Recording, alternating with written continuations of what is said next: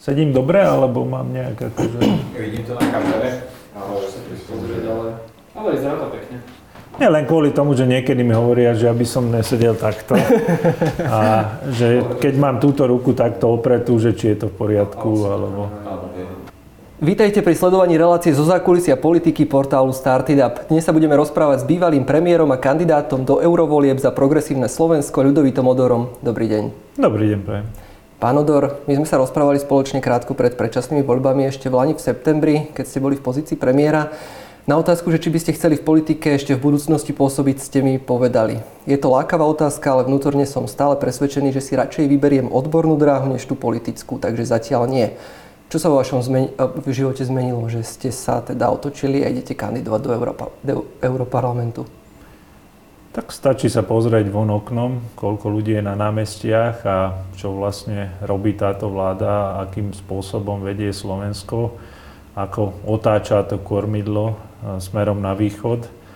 A to ma tak presvedčilo, že ešte možno je nejaká šanca, ako pôsobiť samozrejme trošku aj odbornejšie, lebo ten Európarlament dáva istý priestor robiť aj, aj e, slušnú odbornú robotu.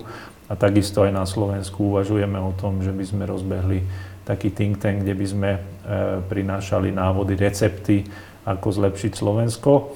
A nevstúpil som zatiaľ do e, progresívneho Slovenska, takže hľadám nejakú takú e, zlatú strednú cestu, ale e, odpovedou na otázku je, že ako sa vláda správa k občanom, tak to je niečo neuveriteľné a to ma tak namotivovalo, že treba trošku ešte pokračovať a možno spájať sily na Slovensku, aby sme si uchovali pro demokratické hodnoty. Prezradíte aj to, že aké ďalšie varianty ste zvažovali vo svojom profesionálnom pôsobení? A mal som pomerne veľa ponúk aj z politiky, aj mimo politiky a najskôr som chcel uzavrieť tú politiku a mal som ponuky aj z iných e, teraz parlamentných strán, aj od mimoparlamentných strán. A veľmi som rozmýšľal nad tým, že čo je taká najlepšia stratégia pre Slovensko, lebo tým, že ja nechcem naozaj pôsobiť veľmi intenzívne v tej stranickej politike, tak ja som hľadal možnosti, ako, ako spájať niečo na Slovensku. Videli sme, ako dopadli niektoré tie pokusy aj na pravú od stredu, a mne prišla veľmi lákavá tá ponuka z progresívneho Slovenska, že aj oni cítia, že by možno mohli e, vykrojiť taký e, širší priestor zo stredu, z mm. politického stredu a tým, že ja som taký stredovo, možno trošku stredopravý človek, tak e, môžem byť taká zaujímavá posila, ako, ako si upevniť tú pozíciu, alebo ako vytvoriť niečo, niečo väčšie, podstatnejšie, silnejšie eh, v strede politického spektra. Keď sa pozeráme na minulosť progresívneho Slovenska, tak do Európarlamentu prišiel práve Michal Šimečka pred 5 rokmi. Neskôr sa z neho stal predseda PSK. Vy máte nejakú podobnú ambíciu? Nemám. Eh, presne ako ste začali aj s tým mojim citátom, ešte spred parlamentných volieb, že v zásade ja neplánujem pôsobiť e, v tej stranickej politike, ja kandidujem ako ekonóm, ako e, nečlen e, strany a veľmi si vážim aj to, čo pán Šimečka urobil pre progresívneho pre Slovensko s tým, že aj sa vzdal toho mandátu, aj teraz sa snaží byť lídrom opozície, takže, takže nie je to tak, že ja prídem cez nejaké zadné dvierka a a, a dám nejaký nož do chrbta pánovi Šimečkovi, určite nie, takéto ambície nemám. Tiež sa mi zdalo vtedy, keď sme sa ešte rozprávali, že vám lezú na nervy útoky od ostatných politických súperov, keď ste boli v pozícii úradníckého premiéra a nemali ste chuť ísť do osobných súbojov. Už sa to zmenilo? Tak ja som sa nikdy nevyhýbal uh, tým útokom, ani som nemal ako, lebo tak premiér je preto premiér, že musí znášať všetky tieto útoky.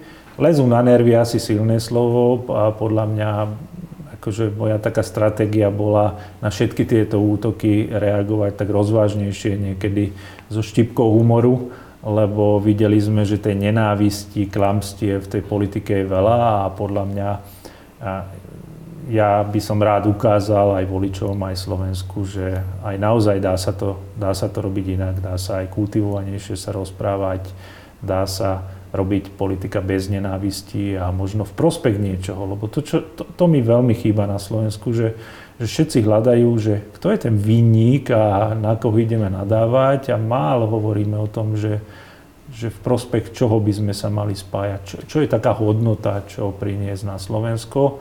A my sme sa snažili na konci tej úradníckej vlády aj zanechať nejaké materiály reformné, že čo by teoreticky sa dalo robiť so Slovenskom a možno aj na tejto alebo po tejto línii pokračovať ďalej, hovoriť o tom, že čo Slovensko potrebuje. A mne sa akože naozaj nechce riešiť nejaké týždenné šarvátky alebo malicherné problémy, keď naozaj horí dom, tak nebudeme riešiť to, že je, nakrivo sú e, vchodové dvere. Že, že to sa mi zdá také, že úplne... Takým dobrým príkladom boli práve tie medvede, ktoré sú pre niektorých ľudí dôležité, ale ako na zozname priorít u mňa by neboli ani v prvej 200, takže ja by som rád riešil tie skutočné priority mm. Slovenska. Vaši kolegovia z úradníckej vlády sa vrátili do svojich bežných profesí. Ťaháte niekoho z nich, aby posilnil, povedzme, či už progresívne Slovensko alebo politiku celkovo na Slovensko? Zati- zatiaľ nie. Ja som presne e, takisto e, ako ako som pôsobil v tej úradníckej e, vláde, to znamená, že na, na báze profesionality, tak ja nechám na ich uvážení, že akým smerom sa vydajú. My sme samozrejme slúbili to, že nejdeme do predčasných parlamentných volieb na žiadnej kandidátke.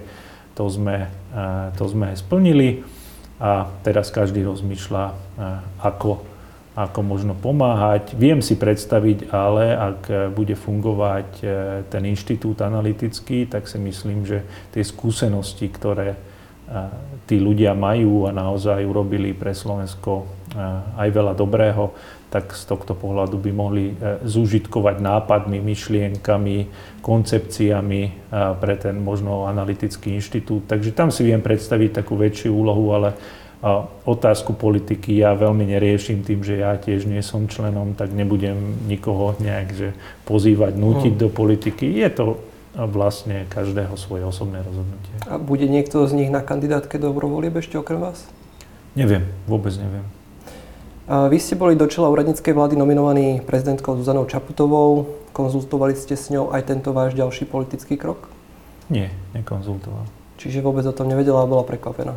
O to neviem, nevidel som jej, jej, jej reakciu, mm. ale nerozprával som sa s ňou o, o tejto téme. Ako budete vysvetľovať to, že teda vašu úradníckú vládu budú spájať a už aj spájajú s progresívnym Slovenskom, keď teraz reálne kandidujete za PS, aj keď ako teda nestranník? Je to také pre mňa trošku úsmevné, lebo samozrejme, že tá asociácia môže napadnúť hoci komu, ale na jednej strane nás, eh, keď sme prišli s programom do parlamentu, s programom vlády, s programom vyhlásením, tak nás kritizovali, že to je najhlasnejšie nás kritizovali lídry Smer, že to je v skutočnosti pravicová vláda. Teraz nás obvinujú, že to bola vláda PS.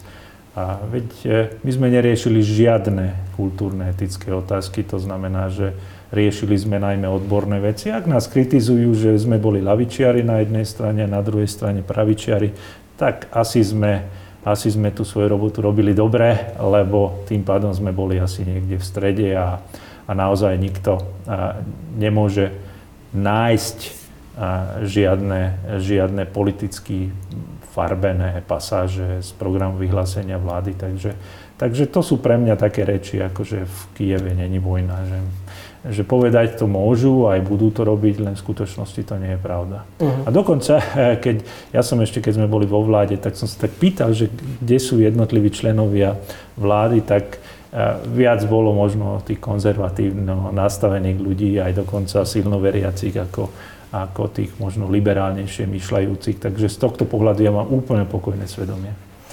Keď sa presuniem do súčasnosti, tak vidíme, že Robert Fico aj ostatní politici Smeru využívajú problém poslanca progresívneho Slovenska Tomáša Helebranta, ktorý sa vzdal mandátu, lebo neoznámil teda nákazlivé ochorenie pred zákrokom v nemocnici.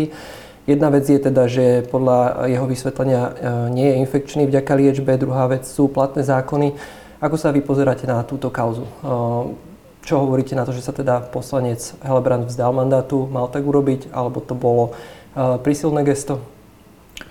O, nerozprával som sa s ním a myslím si, že každý, ktorý pochybí a vnútorne cíti, že to môže ohroziť e, niečo väčšie, či už stranu, alebo spoločnosť, alebo krajinu, tak v takom prípade si vyvodzuje e, svoju zodpovednosť tohto činu. Je to také, že veľmi ojedinele na Slovensku.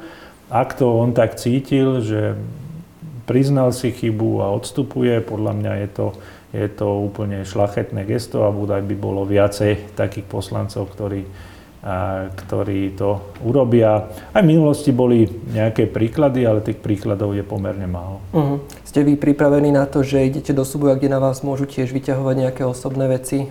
Uh, môžu na vás uh, mať v šuflíku nejakú zložku? Povedzme vaši súperi zo Smeru. A, neviem. E, pýtal sa to kvôli tomu, že teda Robert Fico vytiahol tu, ten problém poslanca Helebranta uh-huh. na základe toho, že nemocnica podala trestné oznámenie. Tak áno, oni, oni eh, aj v minulosti fungovali presne na tejto báze, že lustrovali ľudí. Je už veľa rozsudkov aj súdov, kde sú usvedčení eh, tí páchatelia, takže oni zhromažďovali informácie o každom a potom, a potom v nejakej chvíli vyťahovali, aby sa správali tak, ako sa majú. Ale ja sa nemám čo obáť, takže z tohto pohľadu eh, pre mňa, za mňa nech zbierajú informácie od rána do večera, v zásade ja som pôsobil promerne akože veľkú časť svojej kariéry vo verejných funkciách, kde som vo väčšine času všetky svoje príjmy vysia, moje príjmy vysia na internete, takže v zásade, v zásade ja sa nemám čo bať. V rozhovore s bývalým premiérom Ľudovitom Odorom ešte ani zďaleka nekončíme. Viac nájdete na portáli Startida.sk v sekcii Premium alebo keď si kliknete na link priamo pod týmto videom.